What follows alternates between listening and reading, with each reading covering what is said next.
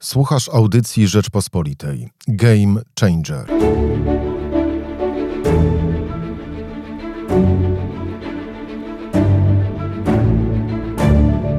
Co przesądzi o wyniku tych wyborów? Kto zyskuje, a kto traci na ostatniej prostej? Co będzie przełomem? Głosy zagranicy, głosy innych kandydatów niż Trzaskowski i Duda, a może nowi wyborcy? O tym wszystkim już za chwilę. Na program zaprasza Michał Kolanko. Dzień dobry, Michał Kolanko. Państwa i moim gościem jest dzisiaj profesor Jarosław Flis, Uniwersytet Jagielloński. Dzień dobry. Dzień dobry. Pięć dni do ciszy wyborczej, 120 godzin kampanii. Jak pan sądzi, kto teraz ma dynamikę w, w, w tych zmaganiach prezydenckich, a kto jej nie ma? Widać, że z dwóch głównych e, graczy, tych, którzy wiele na to wskazuje, wejdą do drugiej tury, jest najbardziej zmobilizowany w takim sensie, że, że widzi, że ich wysiłek ma jakiś e, większy sens i może liczyć na to, że wejdzie do właśnie tej drugiej tury jako jednak główną stawkę. E, I wydaje się, że to jest coś, co jest najbardziej godne uwagi. No, sondaże są e, korzystniejsze stopniowo dla Rafała Trzaskowskiego, a prezydent Duda słabnie, ale też słabnie coraz mniej, to znaczy i tak również przyrosty dla Trzaskowskiego są coraz e, mniejsze. No niemniej wyrównują się na takim poziomie, który wcale nie jest jakąś wielką obietnicą dla urzędującego prezydenta. Pokazuje, że rzeczywiście ma on w podgórkę. Pojawiły się już pierwsze sondaże, w których przegrywa w drugiej turze. Czy one są wiarygodne, to dopiero przyjdzie e, czas ocenić. Zobaczymy jeszcze, jaki będzie e, trend, ale no, wygląda na to, że dochodzimy do takiego klasycznego kryzysu w bitwie, e, jak na wielu wojnach, gdzie właśnie znaczy? wysilają, obydwie strony wysilają wszystkie swoje siły i teraz jest szansa, że, że ktoś to przeważy, ktoś pójdzie później za ciosem. No widzieliśmy to przed pięciu laty, kiedy też właśnie ta dynamika kampanii wyborczej, spadki Bronisława Komorowskiego, wzrost Andrzeja Dudy skumulowały w tym minimalnym zwycięstwie w pierwszej rundzie, które dało szansę na sukces w kolejnych, w decydującym starciu, znaczy po dwóch kolejnych tygodniach.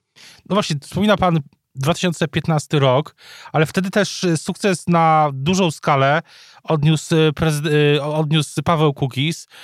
Teraz nie startuje, ale wtedy miał bardzo wysoki wynik i to też zdaniem wielu analityków, komentatorów zdecydowało później o sukcesie prezydenta Dudy, a teraz wydaje się, że żaden z kandydatów, którzy się pozycjonują jako alternatywa dla jednego i dla drugiego, takiego sukcesu nie osiągnie.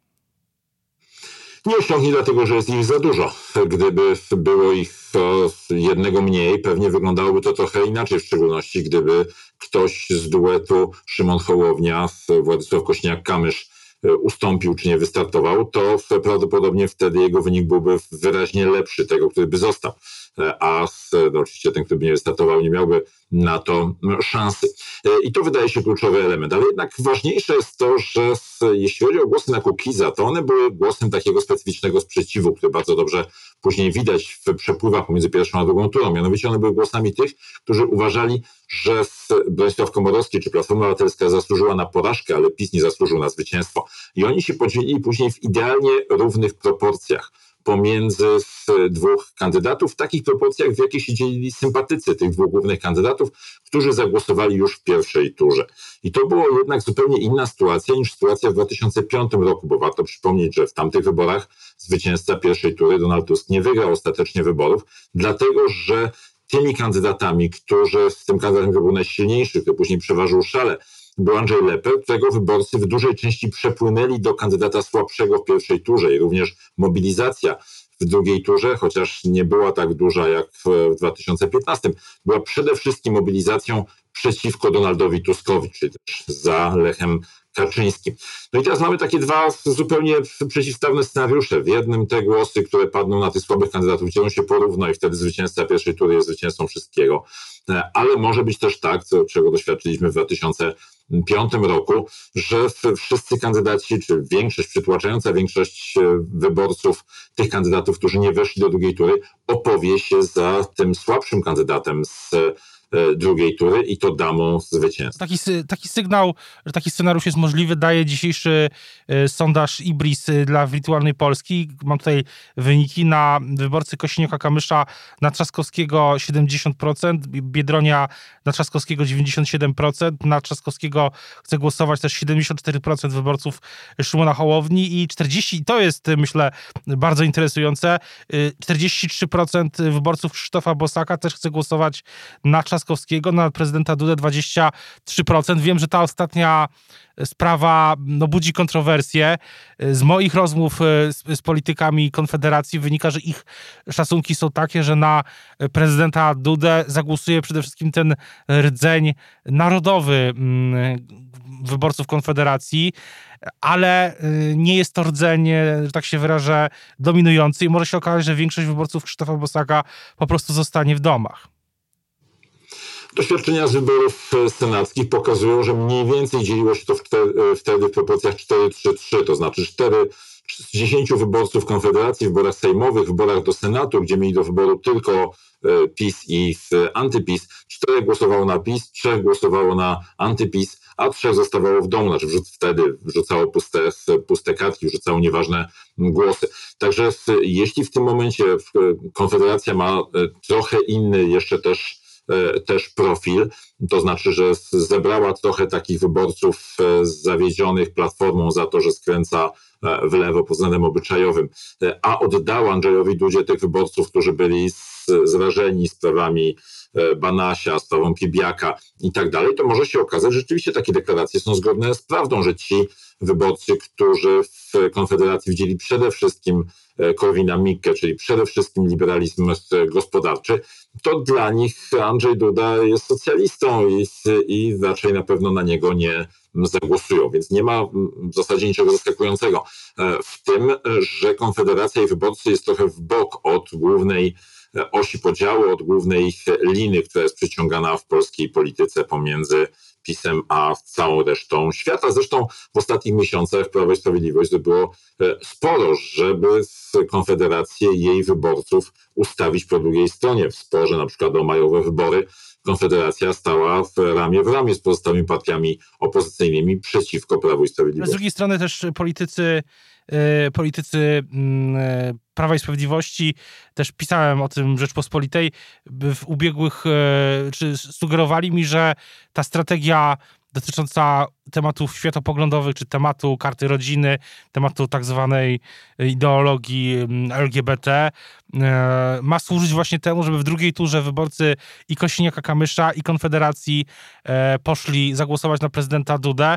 Mm, jeśli tak, no to z tego sondażu Ibris, chociaż to jest tylko jeden sondaż i zbyt daleko idących wniosków nie powinniśmy chyba wyciągać mimo wszystko, to ta strategia na razie nie działa ta strategia została zrealizowana w sposób dość toporny. Ona jednak e, zakłada to, że, że prowokuje się drugą stronę i to druga strona jest e, tą stroną, która wrzuca ten temat, a, e, a broni się tylko status quo, to znaczy Prawo i Sprawiedliwość jest raczej z pozycji obrońcy. No, znaczy obrońca nie może atakować, no bo wtedy przestaje być, być obrońcą i to może też być jeden z tych, z tych elementów. Czasami są poglądy, które ktoś może podzielać y, samą generalną ideę, ale sposób wyrażania tych poglądów jest dla niego absolutnie niedopuszczalny.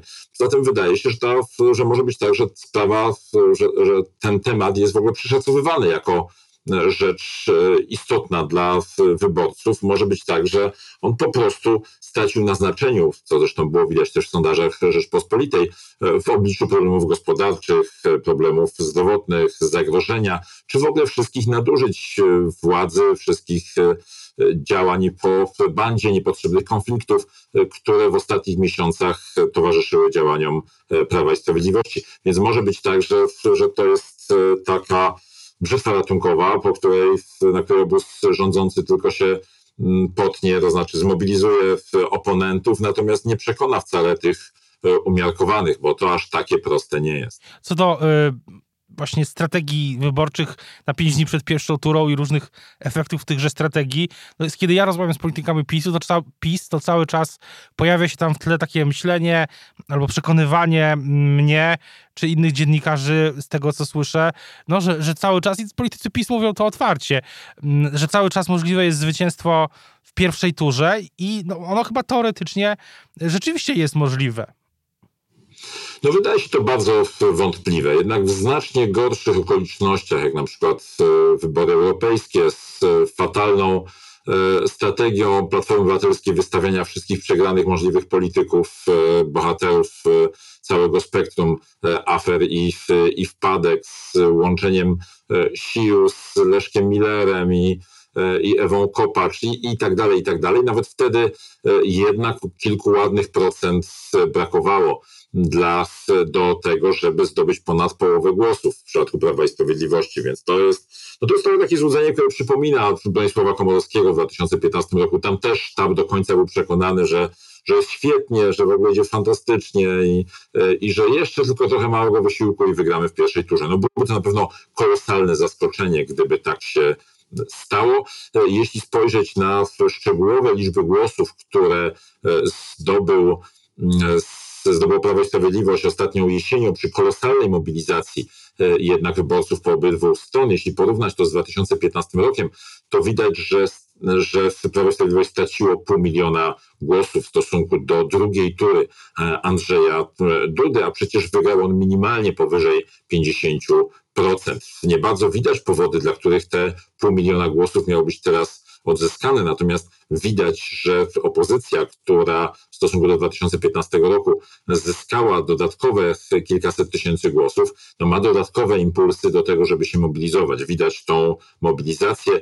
W 2019 roku jednak to przywództwo e, Grzegorza Schetyny było kontestowane, trudno go było uznać za, za w ogóle jakiegokolwiek e, charyzmatycznego lidera, który przyciąga uwagę. Wydaje się, że w, w tej chwili Rafał Trzaskowski ma tutaj zdecydowanie większy potencjał, a dodatkowo jeszcze trzech tych kandydatów e, kolejnych poza pierwszą dwójką, czyli Bosak, e, Hołownia i Kosiniak-Kamysz, podgryzają trochę Andrzeja Dudę, odbierają mu część tych wyborców, których, którzy generalnie co do idei się z pisem zgadzają, ale w konkretach w, w oceniając działania chcą wyrazić swój sprzeciw. To, y Wspomniał pan Szymona Hołownię i y, rozmawialiśmy też o Pawle Kukizie na początku naszej rozmowy i ma pan y, wrażenie, że już można postawić tezę, że Szymon Hołownia y, nie stał się, no nie znamy wyników, ale jeśli y, załóżmy, że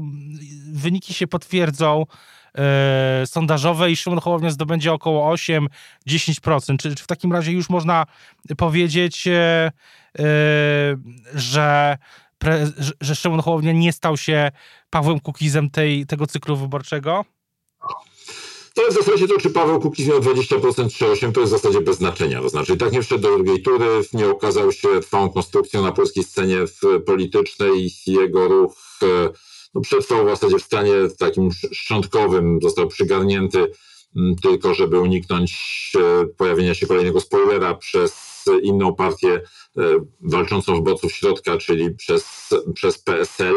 No jest to po prostu tak, że, że w Polsce około 10, tam maksymalnie do 20% wyborców to są wyborcy, których nazywam sobie wyborcami TUP, tymczasowego ugrupowania protestu, to znaczy tacy, taki, tacy którzy nie odpowiada e, styl pozostałych partii, chcą e, wyrazić ten sprzeciw na różne sposoby. No i, i, i, to jest stały element polskiej sceny politycznej. Można na tym zbudować jednorazową e, obecność, można wysłać jakiś impuls, żeby pozostałe partie się dostosowały, chociaż jak widzimy do tych impulsów Kukiza to się dostosowały tak bardzo średnio.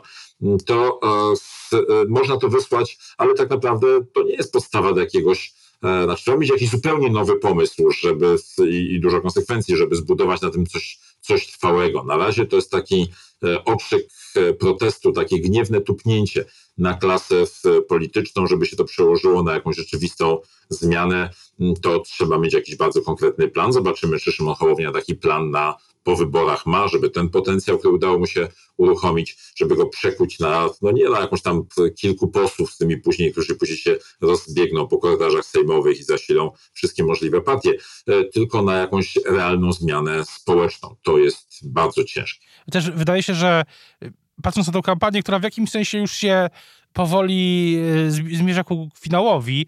E, nie chcę tutaj jeszcze żadnych podsumowań e, dokonywać, ale na pewno można jedno powiedzieć, że kandydaci spoza tego duopolu popis, wszyscy, cała czwórka, czyli w mniejszym lub większym stopniu mówili o tym, że ten duopol musi się skończyć i e, w różny, w różny spo, sposób niektórzy pozycjonowali się jako ludzie spoza tego sporu, niektórzy jako osoby, które chcą go zakończyć i wszyscy, cała czwórka, e, włącznie z Krzysztofem Bosakiem tak, e, tak robiła. No i jeśli żaden z nich nie przekroczy 10 czy 15 punktów, to można powiedzieć, że że granie na koniec tej wojny niespecjalnie się udaje.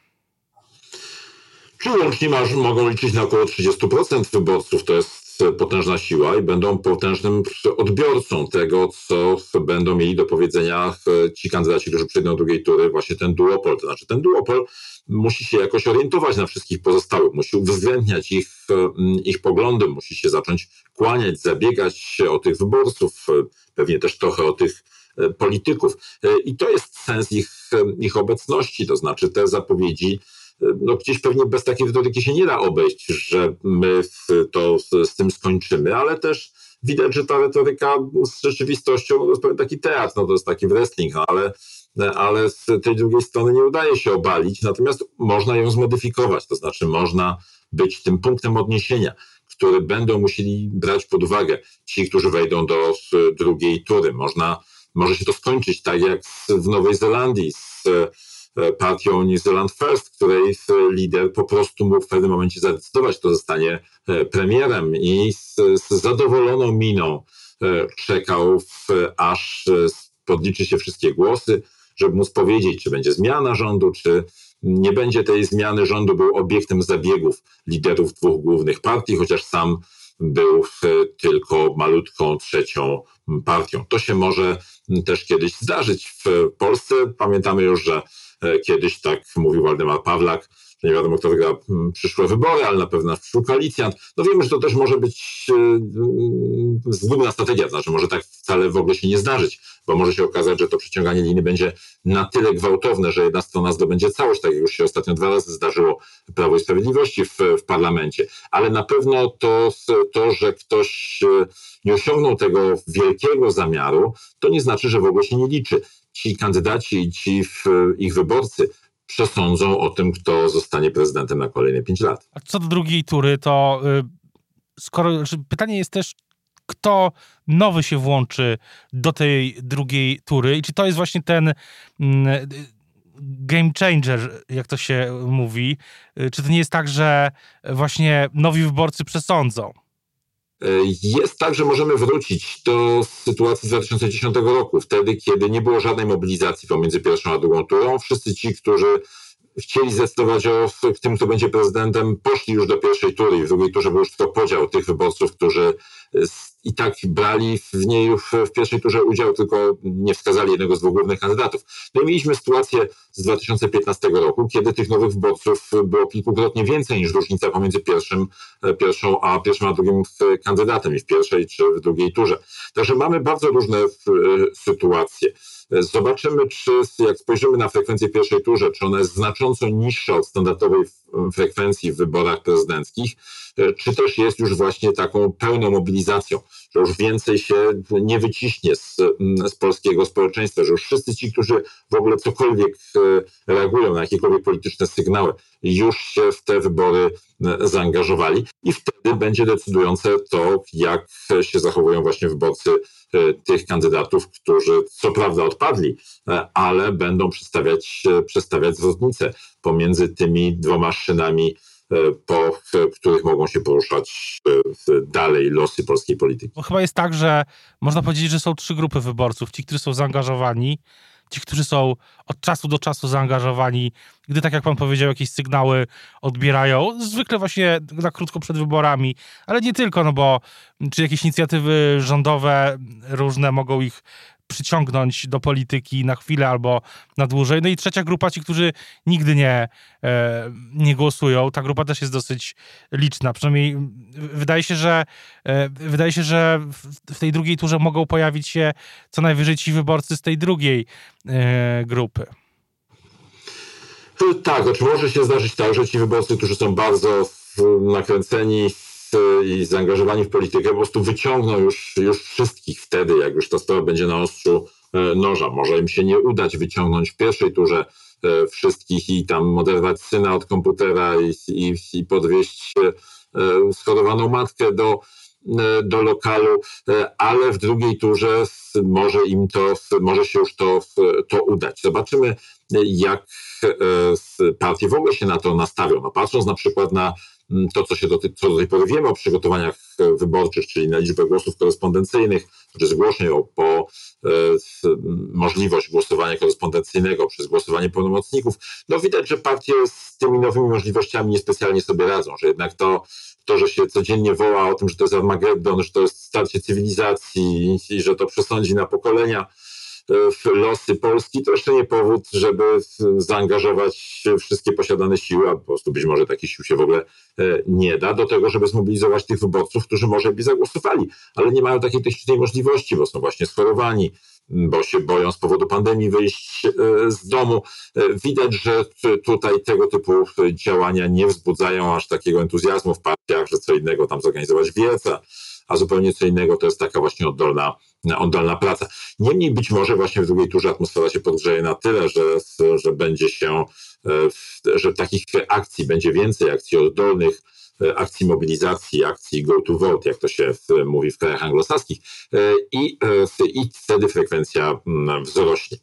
A co do właśnie tych wyborów korespondencyjnych i nie tylko, możemy już w pewnym sensie podsumować stan gry, jeśli chodzi o całe to zamieszanie i całe ten, e, całą tą wojnę w zasadzie o wybory, tro, trochę z dużej chmury mały deszcz, bo y, głosowanie korespondencyjne no, jest masowe za granicą, gdzie innych metod nie ma, y, ale w Polsce no, mało osób się zgłosiło, a też minister Szumowski i PKW też bardzo, bardzo wydaje się konserwatywnie Mm, podeszli do tematu, w sensie, może złe słowo, bardzo ostrożnie podeszli do tematu i to głosowanie korespondencyjne y, obligatoryjne jest tylko w dwóch niewielkich y, gminach, więc wydaje się, że głosy pocztowe też nie przeładują systemu.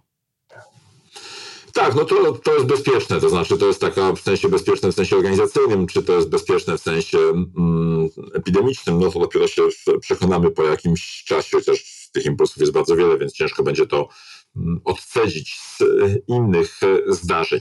Ale widać, że głosowanie to jest coś takiego, co, co jednak jest pewną czynnością społeczną i ludzie najchętniej tak w wielu sprawach robią to tak jak poprzednim razem. Muszą być bardzo silne impulsy, żeby zrobić to, szukać nowych metod. One się cały czas pojawiają, a ludzie muszą się do tego przyzwyczaić. To jest też procedura mm, trudna, łatwo popełnić różne błędy i w takiej e, sytuacji jest zupełnie zaskakującym, że ludzie, jeśli już te wszystkie obawy przed pandemią zmalały, co widać na, na ulicach w, każdej sekundzie w sklepach, to, że ludzie wybierają to, co znają, co jest mało kłopotliwe, co wiąże się z pewnym rytuałem społecznym i, i głosują po prostu tradycyjnie. E, czy to się przełoży stopniowo? No pewnie to będzie kolejny impuls, na, na, przełoży się stopniowo na, na wzrost popularności tego typu metod. E, tak, to będziemy sobie, sobie czekać. No, wiemy, że kraje, w których zastosowano takie powszechne, czy możliwość powszechnego głosowania, czasami czekały kilkanaście lat e, na ten moment, kiedy to się upowszechniło tak, żeby być jakąś znaczącą pozycją, żeby wymagało dużych przygotowań organizacyjnych, bo ludzie, którzy tak, e, tak głosują, są e, już jakąś znaczącą częścią społeczeństwa. Wydaje się, że, że te zmiany w podejściu do pandemii są tutaj kluczowym e, czynnikiem i dobrze, że rządzący przygotowali się, czy w ogóle cała klasa polityczna przygotowała się na taką opcję, żeby każdy, kto chciał, przywrócono tą opcję, żeby każdy, kto chciał, mógł głosować korespondencyjnie.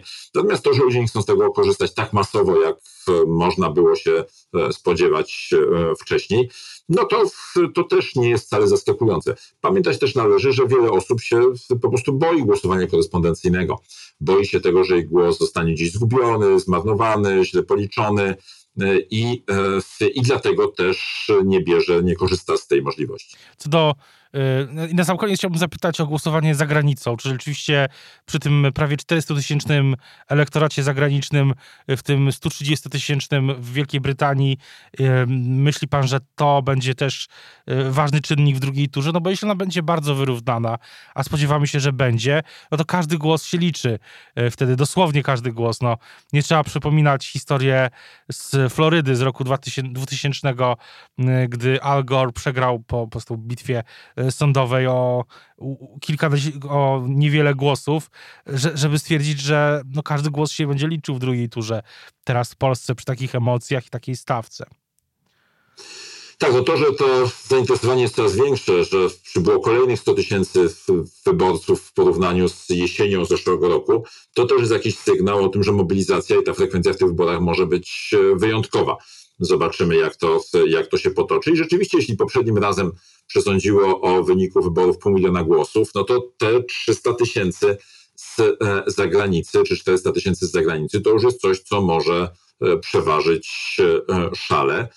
I to oczywiście byłaby, byłaby sytuacja znamienna i też jakiś impuls do, do myślenia na przyszłość. No ale warto pamiętać, że jednak przytłaczająca głosów, większość głosów padnie w kraju i, i to nie jest, i to właśnie dlatego, że te głosy w kraju są tak wyrównane, to może dojść do tego, że wyborcy z zagranicy przeważą szale. Na koniec chciałbym zapytać o, e, zupełnie na koniec chciałbym zapytać o rzecz, e, której, o czynnik, którego, który się rzadko, czy jest Pana zdaniem jakiś czynnik, który się rzadko pojawia w mediach, w tych dyskusjach komentatorów i analityków, a który może, który może bardzo mocno zaważyć na wyniku wyborów? Czy jest, Pana zdaniem, widzi Pan coś, o czym my mało rozmawiamy, a jest ważne? Wydaje się, że takim czynnikiem są sieci społeczne. Są te sieci społeczne, które wyraźnie widać w badaniach ludzie w sieciach Polskiej Akademii e, Nauk o tym, że ludzie rozmawiają pomiędzy e, sobą, że ludzie pytają się znajomych, jak będą głosować i to są dla nich bardzo ważne wskazówki, czy w ogóle głosować i, e, i na kogo głosować.